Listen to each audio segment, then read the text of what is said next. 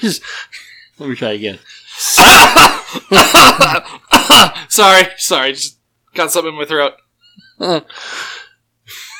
Stop it! I can see. Ah. yeah. Okay. You ready? Yeah, You ready? yeah. Silence! Silence! Oppenheimer.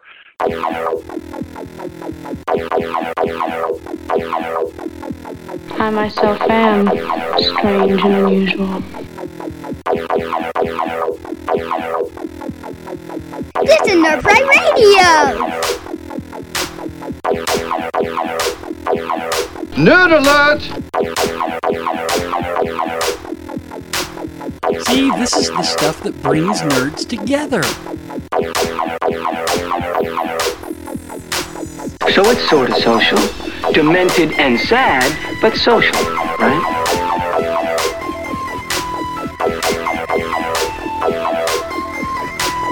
If I'm interested in it, then by definition, it is nerdy.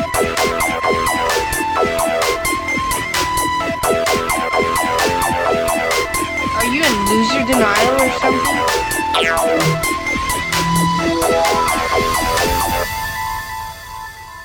My dad's a nerd. Welcome to episode 311 of Nerd Pride Radio. 311? I, alright, I tried Googling a nerd fact for uh, 311, and I could not sort out the results at all. It got me all mixed up. Um, so I thought, uh, I really just gotta trust my instinct, um, let go of regret. I mean, I got a bet on myself now, Star. Uh, that's my best bet. So ask me how I'm doing today. Is, is there more? No, no, that's that's all I got for that. Uh, uh, but you do. You have to ask me. Ask me how I'm doing today. Go on. Ask me. How you doing? Yeah, I'm, I'm pretty damn good. Oh, I, I, I thought you were gonna keep going with it. no, I just I just thought uh, I didn't expect you to give me such a good reaction out of that joke. Um, so thank you. Uh, I, I was just hoping that like you do this it- whole bit. Okay, go go on. Ask me how you doing. How you doing? And then it just keeps going. that would have been even better. No, no, no. Um, what I was going to say is that uh, you are awesome. Aw. That's Aiden Jones, and uh, I'm his dad, Mike. And uh, I am a nerd. Uh, I am a. I'm a what? Oh, there it is. I can't read now because I. Sorry. Did you, change should- up the intro? No, I just I'm skipping lines when there's no reason to be skipping lines. So I'm dumb. You know what? Tell you what. We're gonna erase this entire bit, and I'm just gonna start over. I am awesome. Remind me to take that last bit out, by the way. I won't. But No, remind me, because otherwise it's going to sound stupid. It's going to make me look like a fool. yeah, because yeah, that's that's Yeah. what. Make, yeah, okay, I get it. All right. My name is Mike Jones. I am a D&D slash Pathfinder nerd, a history nerd, a sci-fi nerd, a comic book nerd, computer nerd, movie nerd, comedy nerd, science nerd, gaming nerd. Plus, there's like seven other kinds of nerd. I only wish I was nerdy enough to be. You are listening to Nerd Pride Radio, the place I go every week with my son Aiden hi, it's me. to haver on about all the nerd stuff that just won't fit in my skull anymore. As always, we are recording live from our Nerd Pride studios in the demi-plane inside of a bag of holding. Uh, I got some issues with that. What? That it's not really a demi-plane? Well, it is a demi-plane, but the the the rule book specifically states that nothing can survive within a bag of holding. Well, yeah. Well, if you look up, you can see that's why I, uh, I, I didn't pull the string tight. Oh, okay. so, Still not how that works, but okay. shut up. Unless Noah walks by and grabs the rope, and then we're screwed. Right, right. Because because as, as as long as you leave the string not tight in space, you won't suffocate, right? Yes. Oh. Well, because because while the bag is open, air can still get in. Carbon dioxide can get out. That's the whole point of having the bag open is that you can put things in and take things out. I would assume there would be free a free flow of air if there's a breeze up there. That what? So in in your world as a game master, yeah. you rule that the minute you get inside of a bag of holding, there is no longer any airflow and there's no chance of survival. You're just Yes. instantly dead. Putting someone inside of a bag of holding kills them instantly. Not instantly. I mean, you'll suffocate, but you won't die there's no- instantaneously. Okay, then where does the air go? What air? The air that is in the bag of holding. There It's is not- no air in the bag of holding. It's not true. It's not vacuum sealed to the people who are inside of it or things that are It's, inside of it's it. not a vacuum. It's just empty. There's nothing there. It's a void. So you're saying that that solid objects can pass in and out of a bag of holding? yes. Okay, good, good, good. If I wanted to pour water into a bag of holding, That is fine. I could do that. Okay, Yes. okay, okay. But if I if I had I don't know a let's say I had a blowgun, Yeah. and I used it like a giant straw to blow air then into yes, the bag air would holding. go in. Because someone is actively putting air in. Wow, you are needlessly cruel to your players. I am so glad I am not them. Garrett, It's a Garrett, magic item. it's okay. It's not your fault, man. He's just mean. He's the one who's a stickler about this stuff. Garrett, Garrett, I don't believe in anything. Hey, I'm he the one who invented a bag of holding rats, okay? Well, because in that one, how do the, how do the rats breathe? Oh, because it, it's a bag that can only sustain rats. And nothing else can go into it. No. just rats Just- and the air to sustain rats. Well, the, the, the, the bag magically sustains the rats through its own means. That's so sad. Um, So, so if, if you ever need, you can just dump out the bag and have, you know, about a hundred rats. okay, we've now just hit our allotted five minutes for bag of holding talk. So, um, Wow, you know, that was in my contract, and I didn't think we were going to use it. But Okay, um, now it's time for a little meta talk. Were we just doing that? Oppenheimer! Meta Talk is where we pull back the curtain a little bit, uh, talk about the podcast, the website, other stuff like that. And in this particular case, uh, we've received a criticism about our sound levels. Did I mention this to you already? Yeah, I've, I've been actually working on it Okay. as as we've been Well, recording. It doesn't show it here. That's what I'm saying. Oh. No, I'm just kidding. so, um, so yeah, apparently, uh, ever since I we switched the mic to interview mode, Instead of side by side mode. Right, and so uh, so now we are facing each other across the table, and Aiden has uh, uh, has direct access to the mic instead of Right. trying to lean in with me. I'm used And- to having to be louder to be heard. Right, and plus he's a naturally loud person. If I you need if you need someone whose voice can project across a crowd, You get Garrett. oh, I didn't know that about Oh, Garrett. he's he is very very loud. It's worse when he drinks. I love the way your voice went down like that, like you're whispering so he doesn't hear you. It's a podcast. so, uh, in any case, uh, we are we apologize for the uneven levels the last couple episodes. Apparently, it was particularly bad last episode. So we are going to try Right. to keep it down. If if we don't quite get a grip on it, um, blame Aiden. Yeah. All right. Now it's time for all my ex girlfriends. but uh, I was going to say, can you blame them? But apparently, no, because they're already blaming you. yeah. All right. The meticulously plotted portion of this podcast. This is the time for me and Aiden where we talk about all of the interesting things that we've stumbled across during the last couple of weeks. Something tickles our nerd fancies during the course of these busy, busy weeks. We will add it to our master lists. And the very best off of those two lists will get spewed out all over you guys every week when we record. You lucky dogs. All right. Straight into it. And now for something completely different. Although technically, can I say now for something completely different if we haven't done anything yet? I mean, I guess we did the intro and the. It's completely different from our meta usual s- segments. there you go. This is the stuff that we just don't have a category for yet. And uh, uh, in this particular one, um, my brother Kyle runs a uh, a movie challenge every month, and and he winds up uh, picking a theme, and then he picks movies, and uh, and then we're all required to watch them. So you know, at, at one point it was all of the the Tremors movies. Um, a different time, it was Arnold Schwarzenegger movies. The most recent one was Adam Sandler movies, which was not as bad as you might think, surprisingly. Um, I mean, there's still still some bad stuff, but not as bad as you might think. Um, and so my wife said, "Hey, how come there are never any female-led challenges? How come? How come we get Arnold Schwarzenegger and and we get Adam Sandler and we get we get dudes, but but how come there's no women?" And my brother Kyle says, "Well, hey, that's a great idea. You come up with a theme, get me some movies picked out, and we will make it happen." Uh, turns out, oh, I see, I see why.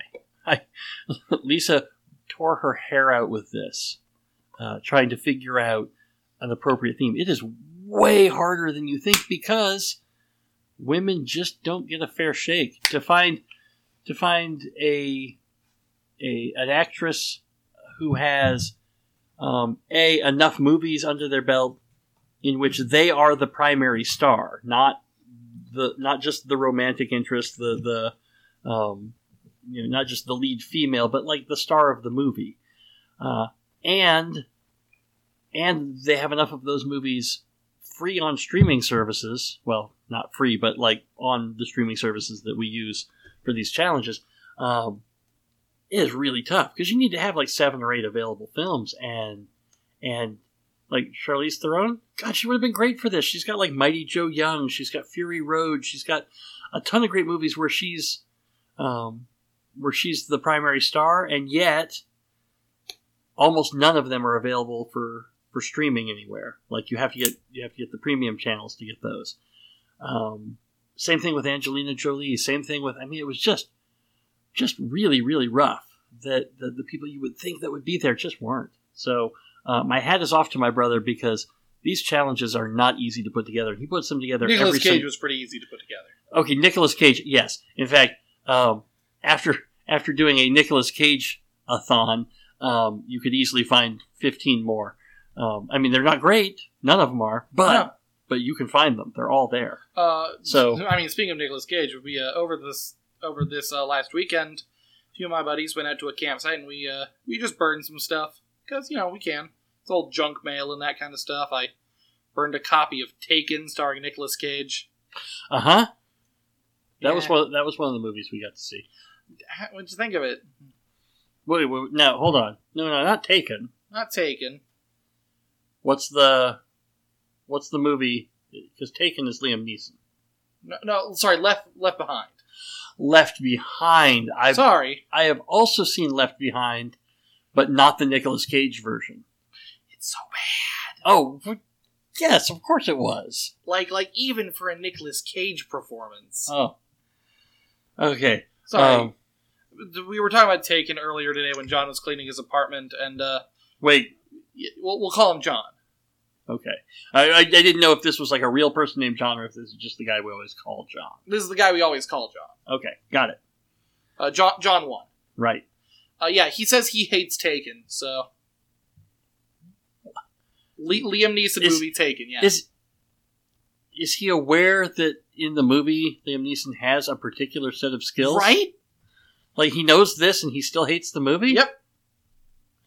Uh, I guess. I mean, look, I I enjoyed that movie the first time I saw it um, because I like uh, I like a good revenge flick like that. Uh-huh. So, um, but although speak, well, it's not really a revenge flick. But have you seen Becky? Becky. Becky, No. look, look at her butt, Becky. Um, Becky horror movie. Uh, if you get a chance to watch it, absolutely watch watch this movie. It is fan freaking tastic. Kyle recommended it. Uh, Lisa and I both enjoyed the crap. I, I call her Lisa to the audience, but I, I meant to say your mom.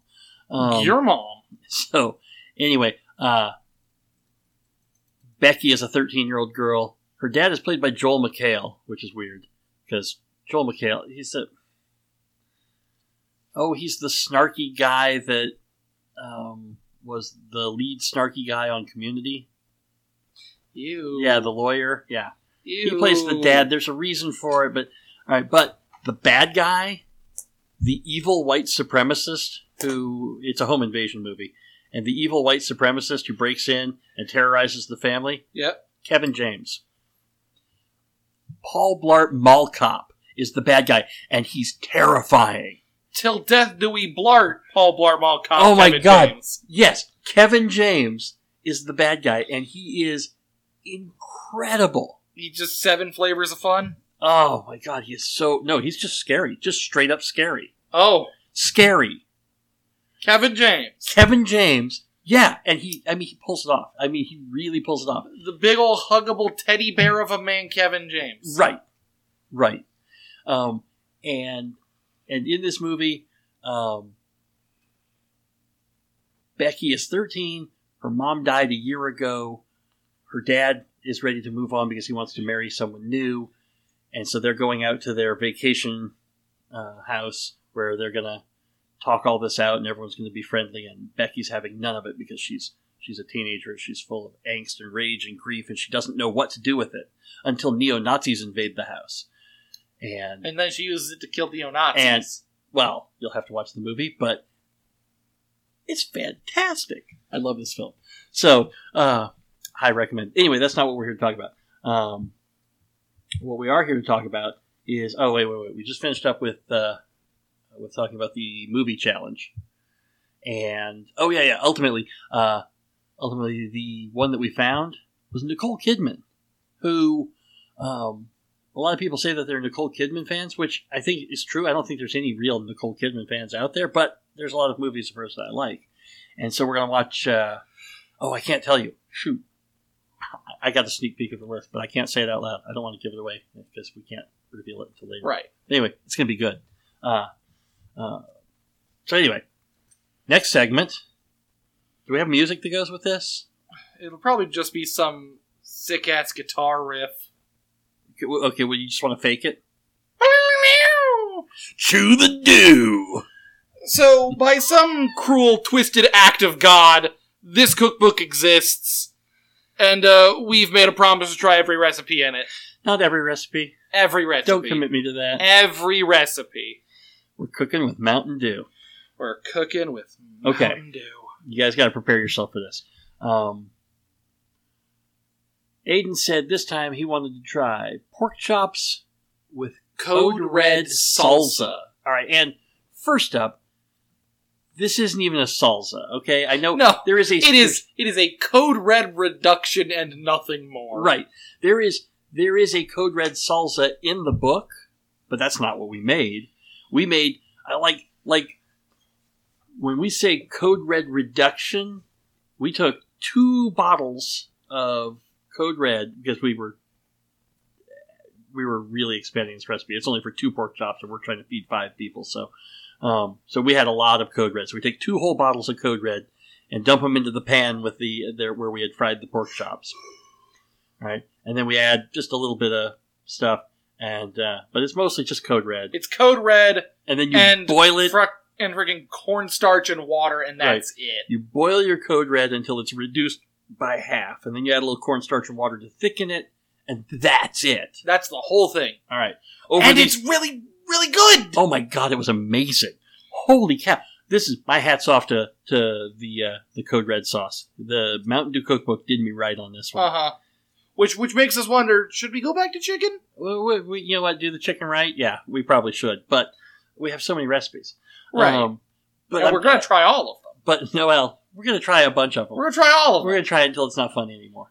Oh, Um, it'll always be funny. So, uh, Mostly because the name of I the was- segment is "Chew the Dew." I was so surprised that that it came off so well. I was not. I, I, do do I not remember how Code Red tastes? yeah, I don't know. I don't, yeah, I'm with you. Like, I took a I took the rest of the sauce home and I dipped chicken nuggets into it. I uh, had a dark moment where I put it on a freaking McDouble. I bet that was actually pretty good. It's really good. It's good on everything.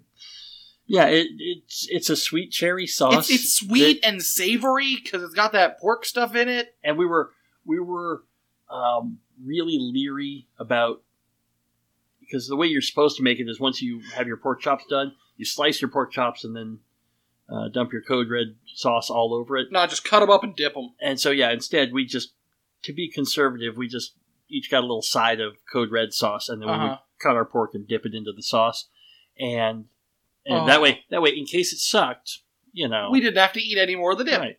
But I'm telling you, the, the recipe came with a a uh, a dry rub uh, recipe for the Oh. for the pork.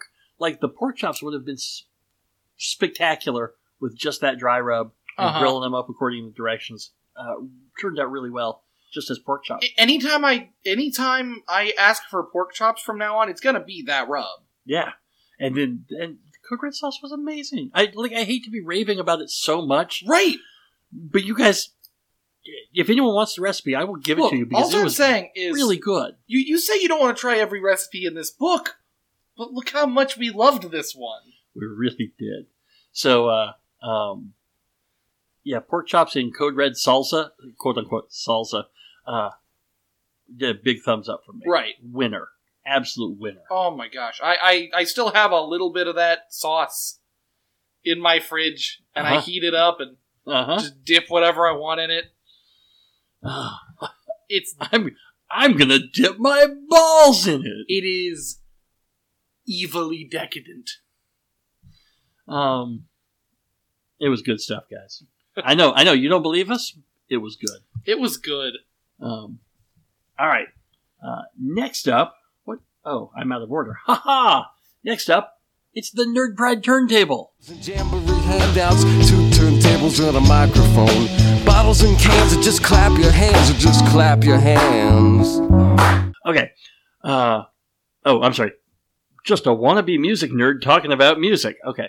Um, here's the thing. Last time we were here, uh, I mentioned Lenny Kim because that was uh, Sarah Beth's new favorite singer, um, and uh, uh, she is. She says that he is just a sweet baby angel who needs to. I can't remember exactly how she put it. We were in the middle of a game of Pathfinder at the time, but uh, um, but anyway, voice of an angel. And Lenny Kim, as I mentioned last time, he is a French Canadian pop singer, and to me, kind of, you know, innocuous stuff, whatever. Uh, but as I was um, listening to Spotify this week, uh, there were other Lenny Kim songs suggested on some of the playlists. Uh, because now that I've listened to him, you know, Spotify is gonna gonna start pushing that a little bit. And one of them was oh, oh here's the link back. I get it. He sings uh, the Miraculous theme song from the cartoon Miraculous with um, uh, uh, Ladybug and uh, uh, Cat. Oh, oh, Cat Noir. Is that- Yeah, Cat Noir. Yeah, and uh, Good and job. he- he- thank you, thank you very much. Um, look, Sarah Beth has only said these names to me a hundred times. It never sticks in my head. Well, Uh, right, because you don't care and are a terrible listener. Thank you. Thank you. Yes, exactly. Someone gets me.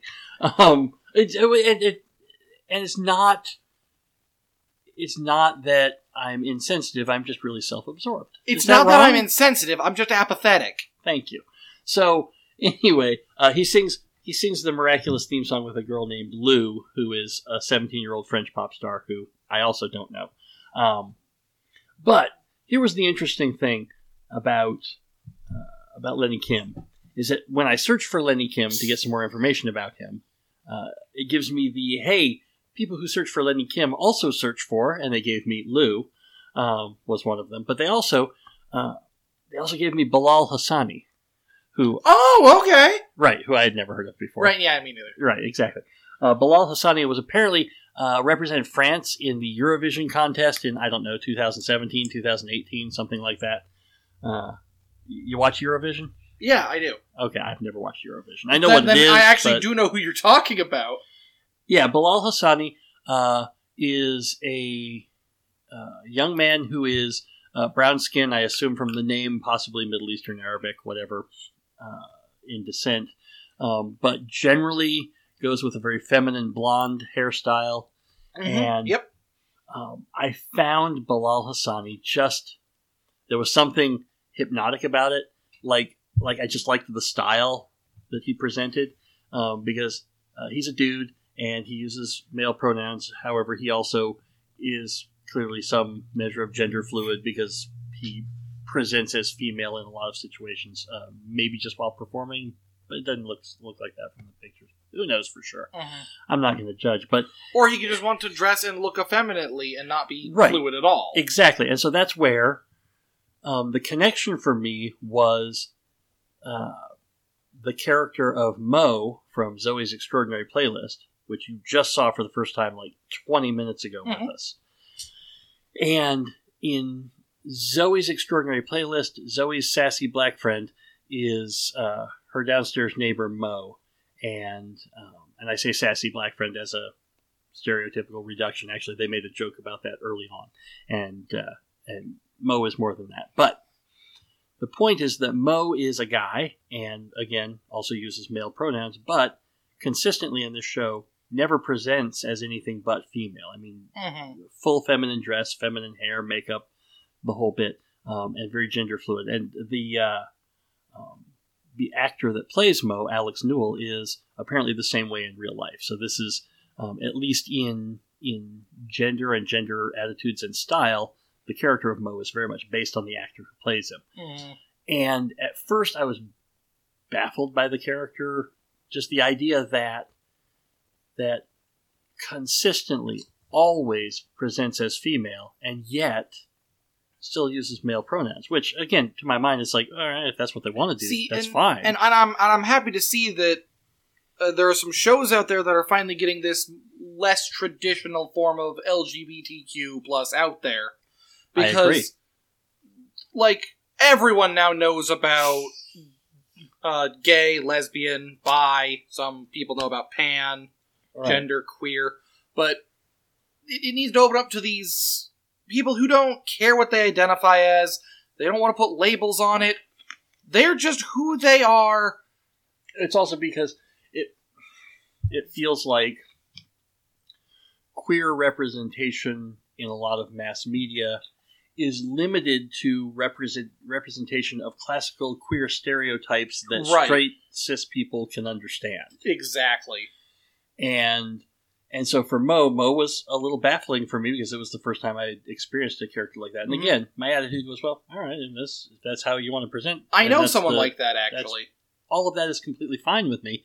It just seems odd. Why would you do that? And then for some reason, uh, doing research and coming across Bilal Hassani, and like, I don't know, something clicked for me. Then I'm like, oh, okay, yeah, no, I get it. That's Right. You know, I, I, and I don't know what the difference is in my head, but something just kind of clicked. And this is not this is not some you know great moment of awakening because you know I'm honestly just a a middle-aged white cis dude who uh, really is out of touch, and I am not.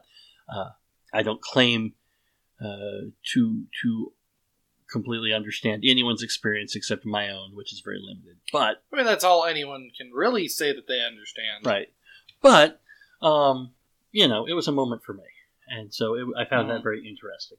Uh, the other turntable item that I had though was the song "Crimson and Clover." You're familiar with Crimson and Clover? Uh, yes, I'm still going to give you that look anyway. Okay. Crimson and Clover. I, I, am singing it in my head. Okay. Who is singing it in your head? Do you know? Some, some lady. Right. Right. You're you're hearing Joan Jett sing. Yes. Okay. Um, because I've always loved the song Crimson and Clover. When I first, oh, I guess this is also um, related to queer culture. How about that? Because the first time I heard uh, Crimson and Clover was like in 1982 or 1983, whenever the song came out. I just remember I was I was in sixth grade or seventh grade, and I was delivering newspapers at the time, so it was a while ago. And when I heard Joan Jett singing Crimson Excuse and me. Clover, Jesus. a, I loved the song, but B, it was a woman on a pop radio station, a woman singing a love song to another woman. And and being fairly explicit about it in 1983. I mean, that that was really weird. Had never heard that before. And I even remember a DJ commenting about that, but you know, it's a cover song. So therefore, she's just singing the original lyrics of the cover song. And no one suspected that maybe Joan Jett was actually gay herself. No, no one suspected. No one would have. kn- Hey, look, we didn't know George Michael was gay. All right, Oh my god! I, let me pull up any given George Michael music video. Any one of them. especially when he was with Wham. Oh my god! Right, we didn't know. Look, How could you not have known? I know, I know. That's not the point. Wow, Um, he's really effeminate and uh, wow, he's really, really, really, really, comfortable with himself, isn't he? Ah, I bet chicks love that. All right, so so These are these are not us laughing at homosexuals. This is us laughing with homosexuals, empowering them. right, we're laughing with them at how stupid uh, I was in particular, but also most of white America at that time. I mean, you Um, didn't, you didn't even know about Tyler Durden your first watch, so We're getting to that. All right, so Oh, I know. I just I just like to you know tease things. That's right. Um, so anyway, um I was thinking of the song Crimson and Clover, and I'm like, I was wondering what the original sounded like, and I've always wondered that. I've never bothered to look it up. Well, I heard the song playing on some oldies station or playing somewhere. I don't even know how it came up, and the original from like the '60s is playing, and oh my god, it's a woman singing. That cannot be right. So Mhm. no, no. I look it up. It's not a woman. It's Tommy James from Tom, Mhm. from Tommy James and the Shondells. Yep. He's not a. He just has a very high register, Yep. and his voice is so feminine that I would, or at least I only know this from choir, and, And I so- knew this punchline was coming. And so this to me just blew me away. I'm like, I, I will lay you money. Like I, Joan Jett won't answer my calls, so I can't ask her personally. But I'm gonna, I'm gonna lay money that Joan Jett, in her youth, uh, oh, is she is she calling you now? Hey, uh, Joan, uh, Mike is still blocked, right? wait, wait, wait. T- tell her I have a question. Tell her I have a question. Uh, yeah, I, I know you can hear him. Can- all right, here's the deal. Here's the deal. What when you were young, all right, when you were a kid and you heard Tommy James and the Shondells singing Crimson and Clover, did you initially hearing it on the radio and not knowing who sang it, did you initially think it was a woman singing to another woman and it kind of inspired something in you? Because I could see that. That would make sense. Uh, yeah, yeah, no, yeah, right, right. I did order that pizza. Yeah, yeah. You're good, good. Uh, yeah, yeah. See, see you, Joni. I'll talk to you later.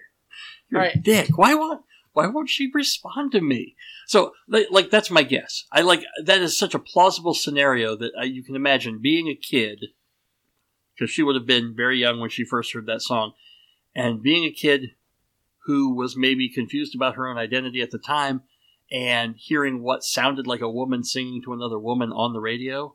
I bet was very inspiring and uh, and thus I bet she had a personal connection to that song from a young age as a result of that. That's my guess. But I then here's the next the next bit of this um, is I went out to find that version, Tommy James version uh, of Crimson Clover to add to my Spotify, and so I just searched for Crim- Crimson Clover. And in addition to getting Tommy James, which I decided not to add to my Spotify, uh, I got a version from someone named Teho Teardo. And I have never heard of Teho Teardo because he's apparently an Italian singer and he is singing Crimson and Clover in an Italian accent. And there is just something so very passionate and sincere about it. I mean, look, it's Crimson and Clover is a great song. It's hard to hard to screw this up apparently because every version of it seems to be good. Uh, but it was just I was mesmerized by this version. So I've, I've put that on my playlist and I've listened to it a ton of times since then. Uh, but the album uh, that that came from with Teho Teardo uh, also featured, it was Teho Teardo and uh, Blixa Bargeld. That's a D&D character. No! No! Blick, Blixa Bargeld is a German Right. singer. Right, that's that that's my big evil wizard that's trying to take over the world. No. Here. I am Blixa Bargeld! okay, see, see the levels going? Yeah, that one I meant to be loud. you will bend your knee to me! so I went to look at Blixa Bargeld. I control the dragons! I've never heard of the guy before. Turns out it's a guy. Never heard of the guy before. So I click on him uh, to find out more about him and to see if he has other music. And it turns out that he is a founding member of Einstürzende Neubauten. Oh, okay. Right. The the German industrial band. The German 80s industrial band that Right. you only know about because I just told you two nights ago. You shut up. Quit acting like you know stuff.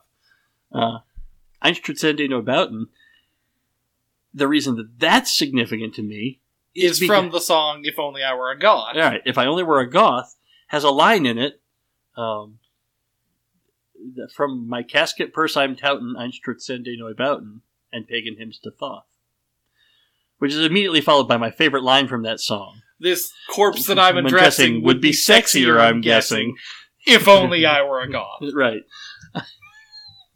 I mean, because he's undressing.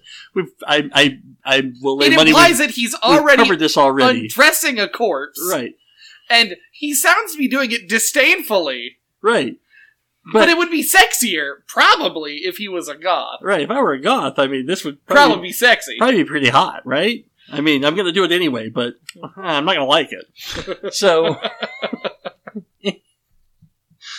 uh, Oh, so anyway, that was that was my adventure in Crimson and Clover, as it led me down this rabbit hole towards uh, uh, uh, Blixa Bargeld and Einsturzende Neubauten. I practiced saying that a hundred times before I came on the podcast. I'm still going to stumble over it. So I even looked it up and said correct pronunciation of Einstur- Einsturzende. I can't do it. I did it once. You guys got one correct pronunciation. You'll have to guess which one it was. All right. So, look, I, are we done with that segment? Yeah, we're done with that segment. I, mean, I don't mean to tattle on myself, but are we just going to skip over Aiden was wrong? Yeah, you know what? I wrote down Aiden was wrong, and then I forgot to note where it was. Oh, but now that you've brought it up, Aiden was wrong! Um, when I was discussing the TV show Resident Alien, Yeah. I said that after his first experience with alcohol, uh, Alan Tudyk's character they don't uh, call in- him Alan Dicks for nothing. in Resident Alien. Uh, his, his, last name is actually Two Dick, but but I always say Two Dicks, and I I've said it often enough that I forget that his real name is Dick. Um, but anyway, I mean, it's still a good joke. his character says that ah, it must not affect humans the same way because if it did, they would never drink again. And Aiden said, "Yeah, that's why I don't drink anymore."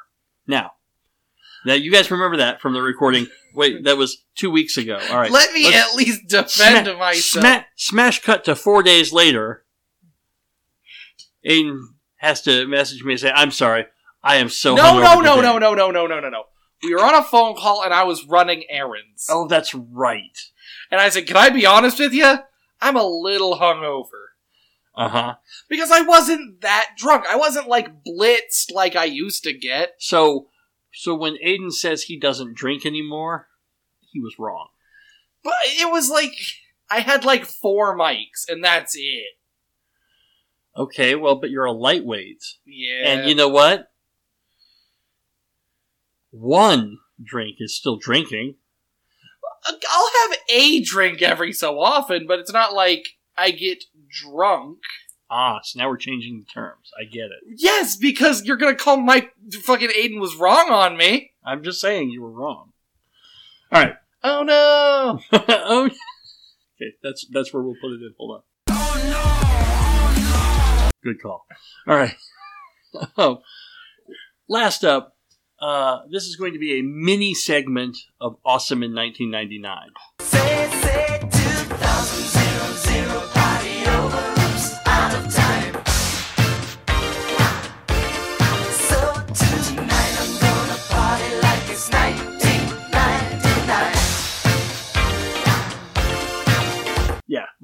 1999 was the single greatest year for movies in my lifetime. So, uh, to remind you all of that, occasionally uh, we watch movies from 1999 and then we tell you about them. And Uh, in this particular case, the it's reason it's a Fight Club. yeah, the reason it's a mini episode is because I was at home with my two younger sons, and Aiden wasn't around that night seen, I or just saw, afternoon I or saw whatever. Fight Club yesterday. Seriously, Yep. and we wound up watching Because I Fight. knew you were going to talk about it. I wound up watching Fight Club with uh, with my two younger boys, uh, who are 14 and 17 now, and uh, Which Oh is about gosh, how- he's seventeen. yeah, which is about how old you and Jacob were when you saw Fight Club for the first time. he's seventeen. I know, I know, and, and uh, yeah, he's really grown up. So anyway, um, let me just tell you really quickly that the movie Fight Club is. Uh, I had to make sure that the the kids were aware that this was a commentary on toxic masculinity. That this was not um, not a thing to be emulated, not a thing. Which, thank God, they didn't really even need that talk because they're like, "Oh Jesus, what? Wow, how stupid do you have to be? Oh my God!" Uh huh. and then it just keeps getting worse and worse and worse. Uh, so so my my kids were not the kind that were going to go jumping into creating their own fight club. I, I needn't have worried. But here's the magic of Fight Club. Here's how much I love this film. The question is, does it still hold up? Oh, it absolutely holds up. Oh, it was yeah. so much fun. The boys really enjoyed it, uh, which is that that's that's my big clue is that I introduced somebody new to it, and they thought it was great, and we had a great time watching it. And when it got to the reveal, it was literally not until Brad Pitt practically is yelling in his face that I'm you. We're the same guy. Oh, sorry, spoiler warning. Um, yeah, yeah. They've they've had they've had what twenty two years to figure it out. right? Um, so Tyler Durden wasn't real. so it's not not until he's explaining it that they both finally, oh my god, what, what, what? I mean, like they're just losing their shit over this, which was great. Uh, and it was amazing because for me, I haven't seen it in a while. This is like my fourth watch of Fight Club, and and having not seen it for a while, I didn't know how I was going to go over it. And as I'm watching it this time, they telegraph Oh yeah, the reveal so hard. Like if you know it, there are clues everywhere. I mean, there are several times that they just flat out say it's like we're the same person. it's like we're the same person. Over and over they do that. The the weird um Look, thing- the movie is smarter than you, and it knows it. oh god, that's it really is. And so so I'm watching this whole thing going, there's no way they don't pick up on this. Kids today have to be smarter than I was when I first saw it. I mean, honestly, they're way more sophisticated. They've got this. No, they didn't Well, get it. because like it's like we're the same person is something that we still say. Uh huh. It's it's not like I'm literally trying to tell you that I'm your subconscious Right. egomaniacal Right. bastard. but the clues were so plentiful. Oh my god, the whole movie. Um, and that, that was really all I wanted to say about Fight Club is that a it's great and b um, I cannot I cannot believe how much it telegraphs this and none of us caught on. Just crazy to me. So, um, but still fun movie. Yeah. So, all right. Uh, and that's it for the meticulously plotted portion of this podcast. And now it's time for the gaming table. Oh. Oh, you said you didn't have anything else. You know me. I remember stuff right in the middle of the podcast. Okay, hold hold on. Did you say gaming table? I've got two-sided die.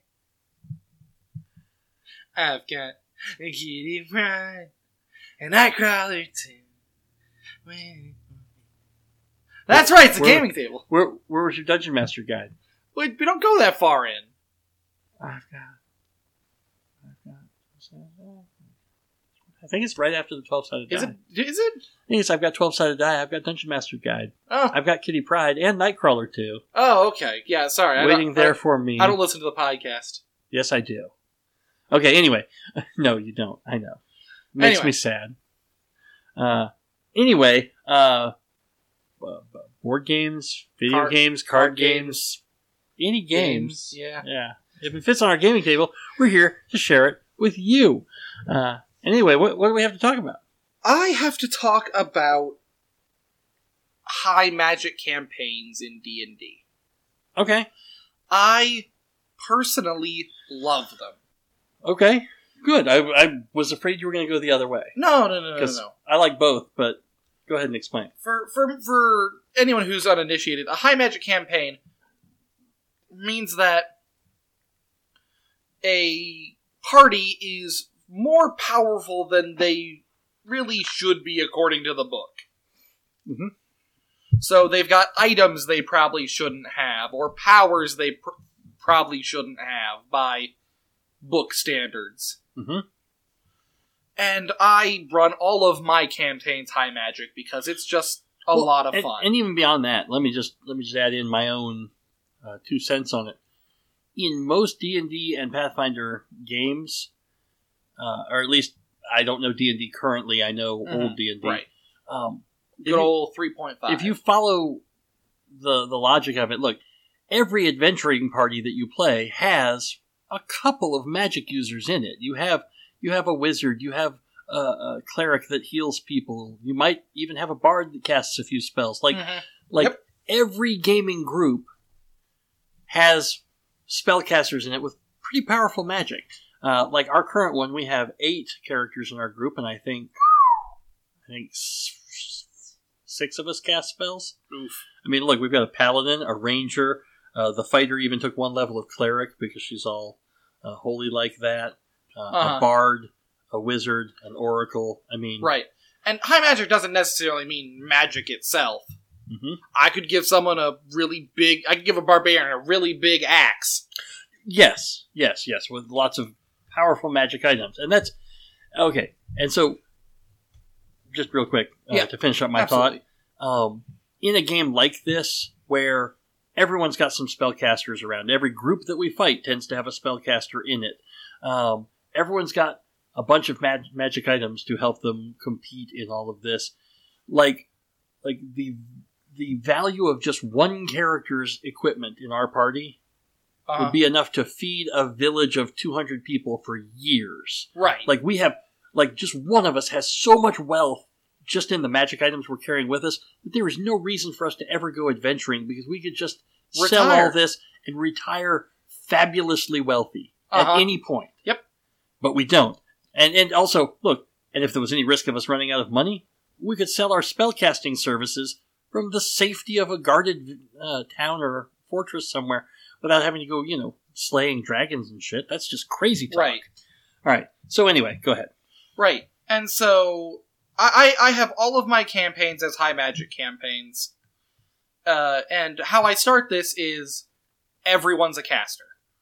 Okay. Some of them are better at it than others, but the world has such prevailing magic that it seeps into everyone. Okay. Even if you're a barbarian, you'll have a little bit of spell casting. Okay. And so I look at the sorcerer's uh, level list, and whenever a sorcerer would get that level of spell, a barbarian would get one of that level. Okay. So once you have a 17th level barbarian, he will know a cantrip, a 1, 2, and then through 9. Wow. That's pretty Right. powerful. But they still have to pass through the DM to make sure that this isn't anything that a barbarian wouldn't have. Right. So they'd have things like Green Flame Blade, Mhm. a Boister Person. But as much as much fun as high magic campaigns are, they're really hard on one person. The DM. Oh, is this about how you're the real victim in all of this? The problem with a high magic White guy.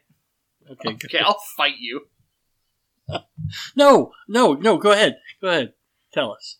I'm sorry. I'm just. I, I don't know why I get so snarky. I I love you, and you're making a good point. And And so I have to, you know, come up with encounters for these people. mhm. And I need these encounters to, uh, you know, not end in one round right, or not kill my players. right. And it came to the point where I gave them a magical arena where they could fight whatever they wanted. hmm And they chose a Tarrasque as a joke. Right. And at level 8, they beat a Tarrasque. Oh, that's that's sad. Only because someone had a magic item to hypnotize the Tarrasque so they could just beat it to death without it attacking. No, I suppose. I mean, look, this is the sa- look, when I say we've got eight people in our group, Uh, we've got eight eight characters in our group. When the average adventure is designed Four or five. for four to five, six if you're really pushing it. 8 is a Uh-huh. lot, and so we are we are now in book six of this adventure path, which is intended to be for characters level, you know, 18, 19, 20, and we're all 15th level, and we're still kicking ass all over it because, well, uh-huh. We got eight of us, for God's sake. Yeah, I get it. And uh, DM Darks, who is awesome, uh, has has often remarked that it is it is tough to figure out how to adjust to the encounters so that it fits in the adventure and forms at least a bit of a challenge for us without Uh-huh. without overwhelming us or without being I don't know silly in in length or I mean like there's a balancing act to be played as a as a GM and I am glad it's not me doing it. Right. And so my solution Yes. is it's a lot of work and you do have to plan a lot ahead. Just make your own monsters, man. and the solution is every time a combat starts, I roll a die, and one character randomly breaks their leg. One random one character just randomly dies. Which, you know, again, you're living in a world where where healing magic is so prolific that there is no real disease anyway. I mean, how Right. how is there still how is there still so much Which which there, illness and there's and- another that's another issue that a lot of DMs face. What am I supposed to do to scare my players or make them worry when they have a cleric right or they have two clerics? right When, you know, not even death is an obstacle anymore. So I implemented the side effects of resurrection. hmm So, if you die, you might come back with temporary or permanent downsides. Uh-huh. So, well, now, you know, dying isn't the end of your character, but look we you could lose the use of your right arm. we've got it down to a science that if someone in the in the party dies, I mean, it's look, it's not ideal, and we're still scared of dying. Um, but but if someone in the party dies, we all have five thousand gold pieces worth of diamond dust laying around just in case. and so, you know, it winds up costing. Actually, I think I don't think it's five thousand for because it instead of true resurrection, it's I think it's it's above raised dead, but below anyway.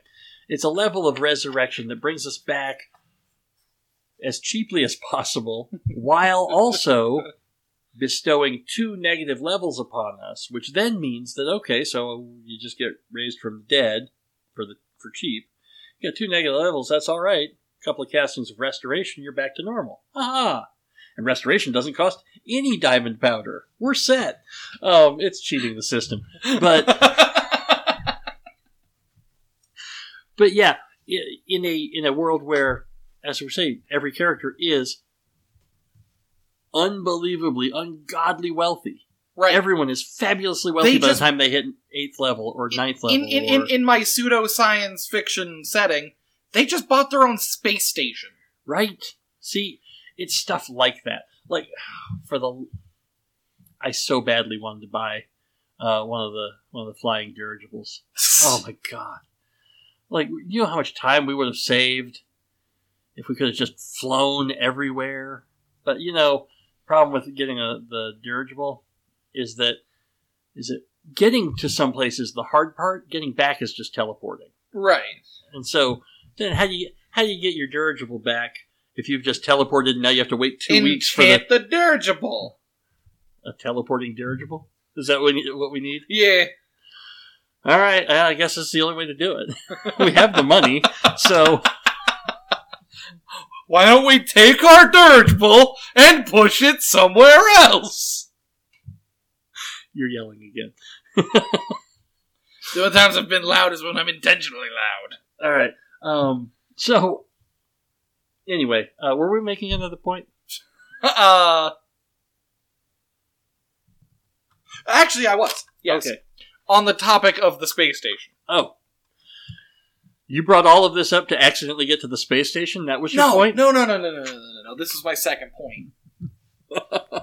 is that I have gifted my uh, my players a, a space station. Mm-hmm. Which is weird because it's an entirely underwater campaign.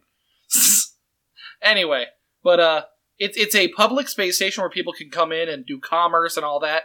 So I have given each player their own suite to live in. It's it's like a little indoor Right. big space, and then thirty-five massive like uh the the uh, Comic Con show floor sized rooms to fill with whatever they think would bring in people. Uh huh. And so they're starting to work on that, and I take one of my players aside, the rogue. Uh-huh. Said, all right, now you have 10 of these rooms that no one else can access, and you can do whatever illegal stuff you want in them.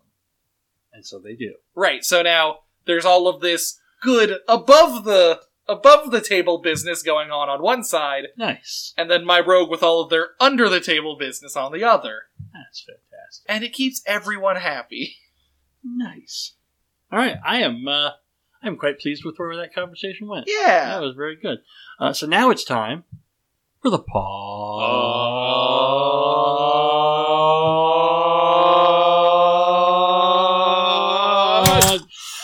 Omatic. Hot dog.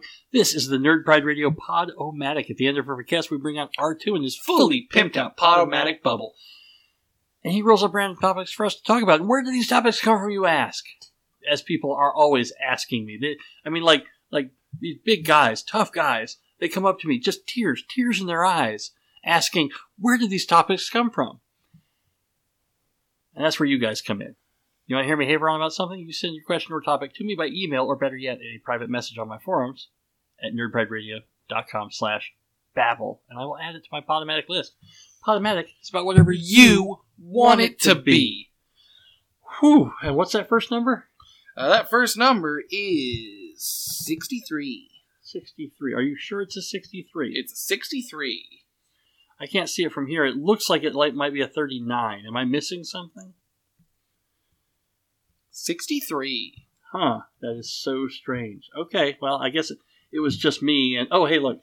It's now it's up. Oh, oh, because you know, okay, I was, I did like, what, what are you doing? Is this some kind of joke? I'm not. Oh, no, you just didn't have the list up. Okay. That's right. Um, 63 is from DM Darks. Well, hey, DM Darks. Hey, how's hey, it going? Pat. All right, Pat. He says, "What do you call the toe pads on a cat's foot? Toe beans. Toe beans? Toe beans. I don't know. Pads? Is this a They're is they're this a riddle I don't have the answer to? they're they're they're toe beans. Are you sure? It is, there are they are toe beans. Hold on. What do you call the pads on cat's feet? Ah, there it is.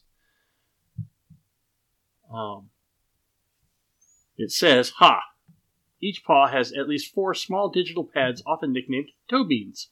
That is so weird. I have never heard that before Yeah. in my life. They're little. They're they're shaped like beans. They're little toe beans. Wow, that's really cool. Okay, I learned something. 77. and then we can do one more after this. So All right. we'll do three total. Um, Seventy-seven is from Kyle. Well, hi, Kyle. How many syllables in uh, in your uncle's name? First or last? His first name. Okay. It is depending on how you pronounce it. It could be Kyle or Kyle. Right, right. We were just debating this on the forums, and uh, and some people, well, one person got very heated that it was a two-syllable word. It's Kyle. Yeah, it's Kyle.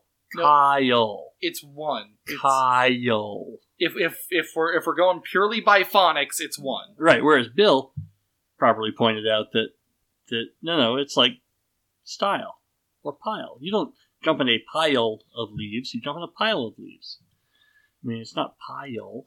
Pile. That sounds weird, right? Right. Flask. Yes.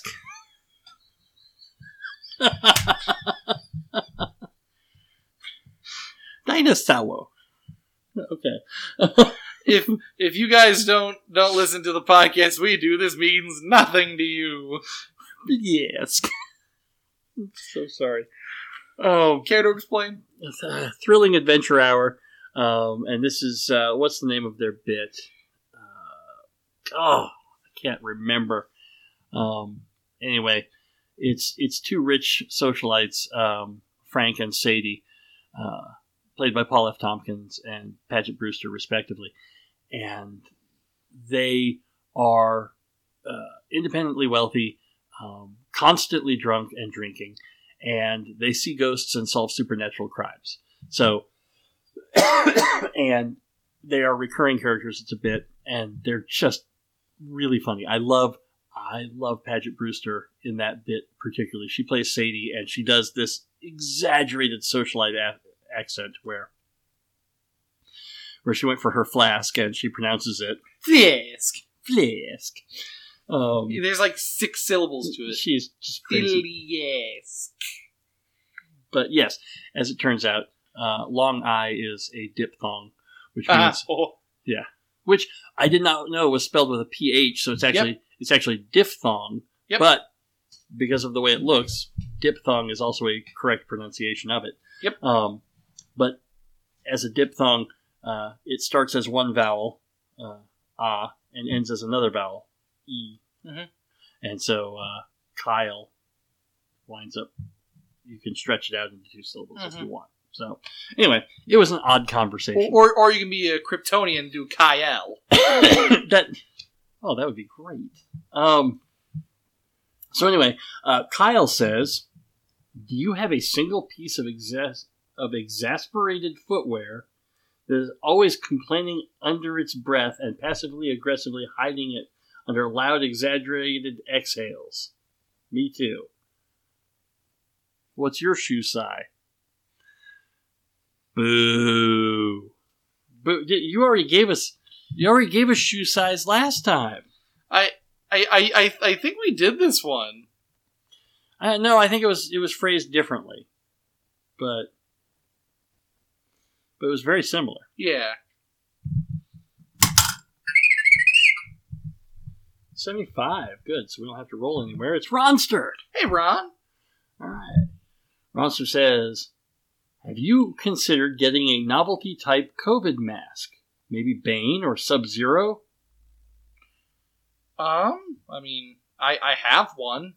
Yeah, you have your Plague Doctor mask. I have my Plague Doctor. But you actually had have that the- before COVID. I have not the- really. I did have the Plague Doctor before COVID. Oh, you just ordered it because of COVID? Yeah. All right. You guys Uh, probably and then I that, also had my but- gas mask that I did have before COVID, Yes. and my uh, demon teeth. Uh huh. The demon teeth is the one that you wear most. Yes, yes, Okay. that that's that one I also had before COVID. Really? Yep. Wow. That's I. I bought it back in support of Hong Kong and the protests. Oh, there you go. Okay. Um, I do uh, own. I own a bunch of masks, but they're all in just standard black. Because you're boring. Or I have one that's black and gray, Because you're boring. a couple of red ones, a navy one. Um, but I also have one that I got for Christmas. Um, for Christmas, for our Christmas pajamas, uh, I have a T-shirt that has um, that has Captain Kirk and Spock in gold and blue, respectively, both wearing their their masks, uh, their COVID masks, and then right next to them is a red shirt wearing no mask at all. Um, and so to go along with that, I also wound up getting a red shirt uh, Star Trek face mask. So Speaking of uh, COVID, just real quick, you heard what uh, our, our our town state did, right? uh, probably, but you'll have to remind me. Uh, released the mandate. Oh yeah, we no longer have a mask mandate. Yeah, Uh, yeah, that's I so ex- dumb. I'm surprised we ever got one. But, but still, it's so dumb. Uh huh. We're in danger. Look, there was another state. Was it Michigan? Was it? I don't remember where. That a state senator wanted to pass a law to say that it was illegal for any government entity to pass a mask mandate in their state. So not only do we not have a mask mandate, but it is illegal for counties, cities, Uh-huh. schools to issue their own mask mandates. Period. Right. But the phrasing of the law meant because it also said uh, in the phrasing there was something about uh, or for doing business that didn't specify just government. Oh, And so basically they they banned anyone from having a mask requirement of any sort, which meant technically ah, your surgeon no longer needs to wear a mask during surgery because well, uh oh. you can't require well, which nobody's going to do that. Right. Nobody's going to follow that. Everybody understood the intent of the law and they're now working to fix it, but but yeah, in their haste to to make sure that nobody could possibly protect people from COVID, uh, they also accidentally banned all mask requirements. So now, you know, again, your scrub nurse, it's just a voluntary thing if she wants to wear or he wants to wear a mask Uh-huh. to surgery. Um, so it was interesting. I that hey, we're already done. I got a four. Okay, that's funny. I'll give you that one. Um, hey, it's from Lisa. And Lisa says, What TV show or movie do you quote the most? Uh, Oh, that's harsh. I, ha, probably Rick and Morty. yeah, I do a lot of Rick and Morty, but see, I Well, also, Futurama is also a good one. I, you know what? I would say Futurama more Yep. than anything. Uh, Future, I, I caught myself the other day just being like, "Buy my shiny metal ass." yeah, I there is just so much Futurama. It's so easy to quote. Oh wait, wait, wait. Uh, mine might be Saturday Night Live. I do that a lot. you mean like how you're gonna dip your balls in it? That's the state. Oh, but Yeah, still, di- dipping my balls in it was the state. Um, God, I can't remember the name of the actor who said it. He's the guy who played the dumb captain from uh, Brooklyn Nine Nine uh, when Holt was was demoted to Mhm. to patrol, and they they brought in the the replacement. That was the dip my balls in it guy. Um, because I am gonna dip my balls. I'm gonna dip my balls in it. So, uh, yeah, I think Saturday Night Live is probably the one I quote, but I quote a lot of stuff all the time because I I have no personality of my own. Uh, also, me and my friend quote "asdf" all the time. I can see that. I mean that, yeah, I can definitely see that. Uh, it's it, it really changes depending on what the last like three or four asdfs that have been released are. Uh huh. Because over the last couple of years, they've been kind of putting a few of them out, so the lingo kind of changes. Oh, still, I get it. Okay, uh, now we turn it over to GLaDOS, and we got a recap of this week's episode so far. Remember when the platform was sliding into the fire pit and I said goodbye? And you were like, No way. And then I was all, we pretended we were going to murder you. That was great. This podcast is copyright 2021 by Nerd Pride Radio. The opening and closing theme is Death Metal Disco by Ian Cronkite, performed by Black Dove Underground. My bumper music this week Weezer's in the Garage, um, Two Turntables and a Microphone by Beck, 1999 by Prince. I think that was it. Uh, all the songs I use are available on iTunes or Spotify or whatever music service you happen to use. So you should check them out. You should listen to them. You should buy them. You should enjoy them. I wouldn't put them in my podcast if I didn't love them. Uh, if you want to help out Nerd Pride, you should subscribe to this podcast in whatever podcatcher you use and write us a nice review. Or uh, a crappy one. or any kind of review as long as it has five stars because uh, we just really want to trick the algorithm. I mean, you could also tell us about you know your day or That would be great. What about a review that's just a little personal journal entry for yourself but gives us five stars? Right, uh, the- fantastic. write, write yourself a review as a reminder that you need to go pick up the kids from soccer practice on Thursday. but if you want to do something super nice for this podcast, you should recommend it to your friends. Or just one friend, any friend, if you have a friend. Uh, If not, you know what? Come hang out with us. We'll be your friend. Honestly. Yeah, Because if you're enjoying this podcast, you should be spreading the word and let other people enjoy it as well. Word of mouth is my bread and butter, people. Uh, remember, I am always looking for you listeners to do my work for me. Don't forget to send me questions and topics for the Podomatic. Let me know if you want to be included on Listener Betrayal. Uh, and if you have a really interesting nerd fact about an upcoming episode number, send it to me. Save me all of that grueling research. You can see how hard I worked for 311. Uh, my contact information, mike at nerdprideradio.com, at nerdprideradio on some social media.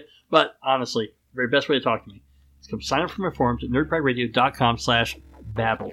Sign up, send me a message. We will hang out together.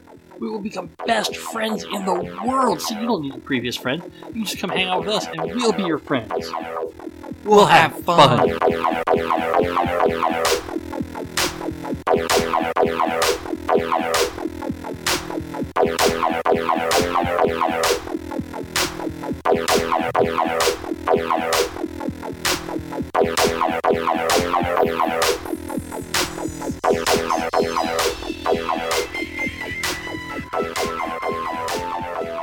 Now it is time for the listener betrayal. Before I start recording every podcast, uh, I post out to my ever vigilant Galleon Club members, and Aiden posts up to I- his I beautiful and talented Platinum I, I Club need, members. I need to cut this for just a second.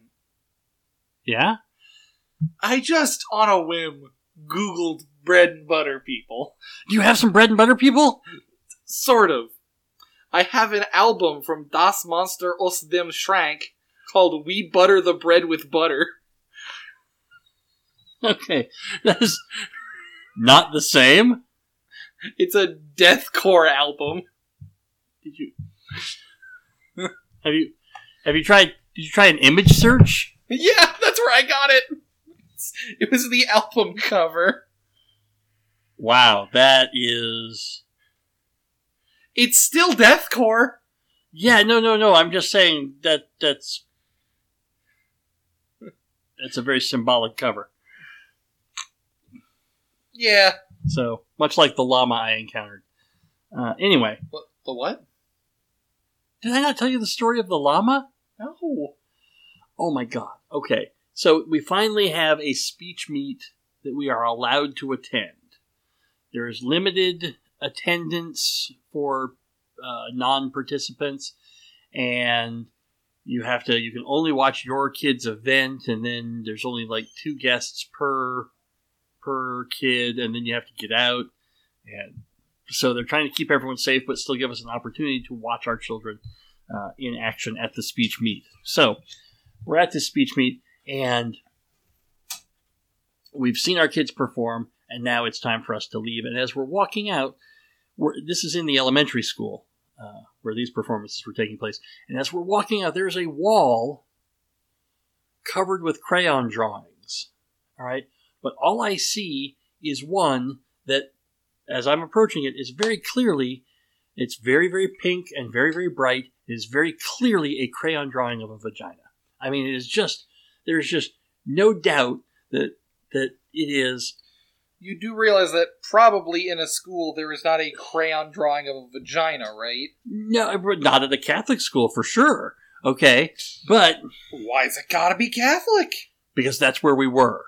We were in a Catholic elementary school, and and it was just very clearly a vagina. I'm, I, like I do a double take. I have to go over and examine what the hell is this doing in this, and then I realize as I get closer, oh, it is surrounded by drawings of llamas. These are all crayon llamas. This is a pink crayon drawn llama that some little Georgia O'Keeffe very clearly fashioned into a vagina. And I mean, like, the talent is there. I mean, it was Look. good. Look, It- you had me at little Georgia O'Keeffe. It, it, it served its purpose. I'm just, You get that was I, but it caught me off guard. That's all I'm saying. Um, maybe that's the only view of a llama they've ever seen. no, no, and here's the thing. Here's the thing: is once I knew it was a llama, it's like, oh, look, there's there's the ears, there's its little eyes. Oh, the, okay, this that's that's supposed to be a nose. I get it now. That is not all right. I get it. Okay, right, I understand. Please, somebody took a picture of this. No, why did I not take a picture of the vagina llama? I don't know. It the, was the vajama, if you will. the vajama. It was. It was really, really brilliant. So, um, anyway, um, Send me pictures of your pajama. So, uh, anyway, we post up to those respective lists and we say, hey, we're recording. Anything that those people post to us during the duration of this recording will be read off at the end of the podcast, which is what we are doing right now. Um, so, uh, you want me to go first as usual? Yeah. Okay, I would love to. So, uh, I sent out, oh, I don't have a whole lot of responses, but oh, look at that. All right, did you did you tell Emily she had to reply to me because I think that she's mad at me? Did you tell her that? No, Because she replied to me for the first time in like yeah, weeks. she replied to me too. So, yeah, but she Well, did. But she did respond to me first. Here's the so. thing: she she's been responding to you fairly regularly for the last several episodes. So has Sarah Beth, but then not to me. well, maybe Apparently better chi- questions. Apparently, chicks dig you. So, Uh, um, you know what? so literally, Okay. As we were sending out our questions just before the podcast started, uh, I looked through my list and I sent one out to Emily and I said to Aiden, "Is Emily mad at me? She hasn't responded in ages." And now all of a sudden, here she is, like she heard me. Did you feel guilty? Because you shouldn't feel guilty I, I, at all. Uh, I'm just insecure. That's all. Okay, I'm not really. I try. All right, my my question. I said, "Nerd pride in his house." Um, that was his house. If you didn't know, that was No, no, I got it. you, you don't need me to explain Snoop Dogg and okay. Also, There you go. toe beans. Oh, look, toe beans on my cat. Look, look at these old. No, I get it. I get it. Anyway, I said we are recording and we need your input. We're starting a new Nerd Pride School of Magic to compete with Hogwarts. What should we name it? And or what would be the name of the house uh, that you're in when you enroll? So Aiden responds first, and he says uh, Bigfoot House, Skunk Ape House, Jersey Devil House, and of course I'm in Mothman House. But then later he comes back and he adds on Obesity House. Well, if it's gonna be an American school, Oh. I uh, you could also do a semi-automatic rifle house Yes. All right. No, I get it, you. it is an American school. Okay, but honestly, can you really? Is that fair when so many kids in the other houses are using semi-automatic rifles as their wands? I cast bullet. I cast magic missile. Minus magic. Um, Wingardium Dediosa. no, it's Dediosa. Dediosa. Um, uh, Jacob posts up and says, "Mike's asylum for wand waving delinquents," and I, I know, I know. How good is that, right? And I'd be from House Gygax. Excellent. Uh, Emily says, "Oh wow! All right." She named three houses: Oppenheimer, Curie, and Nobel. Three houses should be good enough. All right, good on you. Mhm. You're a winner, Emily. Uh, and then Kyle says says TPS reports quick. My house would be stapler, standard black. okay. and that's all the responses I have. I get Oh. just four today. All right. Well, Your friends are more active late on a Sunday night, I'm assuming. I sent out. Uh, do I even need to go through the intro at this point? No, you don't. You just skip right to the question portion of our of our question. Okay, because uh, I sent out my usual response, and then uh, my question of the week was, uh, "Is this your card?" And uh, Ryan responds first and s- says, "No, but I pooped your pants." God damn it! Whoa! oh, oh my god! All right. uh, the next one comes to us from Mike. Oh, all right. Mike says, "Oh my god, that's what? How did you do that? Seriously, my friend Devin is right over there. You have got to show him that trick. Wow!" I was going to keep going. Devin, Devin, get over here. You've got to see this. Eh, Have a big. But then I got. I realized we needed No, to start I- recording. I gotcha. Uh, next one comes to us from uh, from uh, Peter. He says, "Oh my goodness, you found my card. D- didn't lose, didn't lose, didn't lose card. You found my card. Didn't lose card. Thanks, thanks. I will take it back now. Steals random person's identity. Oh, oh, he didn't lose his card. It's got it. okay. Gotcha. All right. Uh, clever enough. Cool. Uh, next one comes from uh, John One. Uh, he says, "No, but I pooped your pants." Whoa!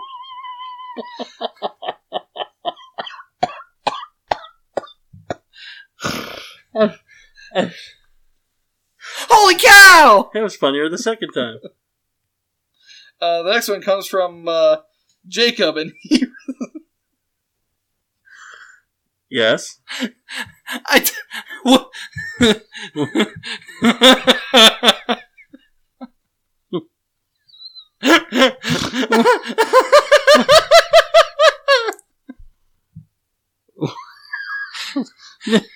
he, he seems to have responded to the question, is this your card? With a picture of a adult firefighter costume where the firefighter coat opens up to a massive firefighter hose as your ding dong. Then following up with, yes, this is my answer. That's creepy. Uh, all right. Uh, Ky- Kyle says, uh, oh wow. uh, it's, uh, it's, uh, him throwing glitter on me. Well, okay. It's it's not just him throwing glitter on you. It's him as uh, Samantha Stevens from Bewitched throwing glitter on you. It's a magic trick. Then he also sent me this. I I love magic. I don't know who that is, Neither do I. but that's pretty good. And then he sent me this. Oh, that, I, now I created Yes. this one. God, I love it. It's so so much talent. It was. Oh my god. A dude with hot coffee cups on platters on his nipples and crotch with a sheet under them and whips it away like he's a table. Yes, he whips it away, and he just leaves behind uh, these these uh, uh, these cups of hot liquid covering his private parts, and uh, that's pretty funny. Except it's got Kyle's face on it because we use the Reface app. Uh, the next one comes to us from Emily. Emily says, "My card is a tarot card, which is an omen of death." Uh oh. Oh, Uh, Dylan's card is a holographic Pokemon card, and Brian's card is an ace or spades, but the whole deck contains only aces of spades. oh, that's a good trick. Uh, uh, he's. uh, Isaiah says, No, what are you talking about? Who are you? Oh, that's what happens when you uh, accost strangers on the street to ask them if this is their card. Uh, and that's all I got. Shoot, I thought you had more. Otherwise, I wouldn't have stopped to take a drink. How, how's it feel? It's pretty good. Well, yeah, Awkward. that that's that's it. All right. Goodbye, well, everybody. That's see, our show. see ya. I love you. You guys are the best. We'll see you next week See ya. or whenever. Bye.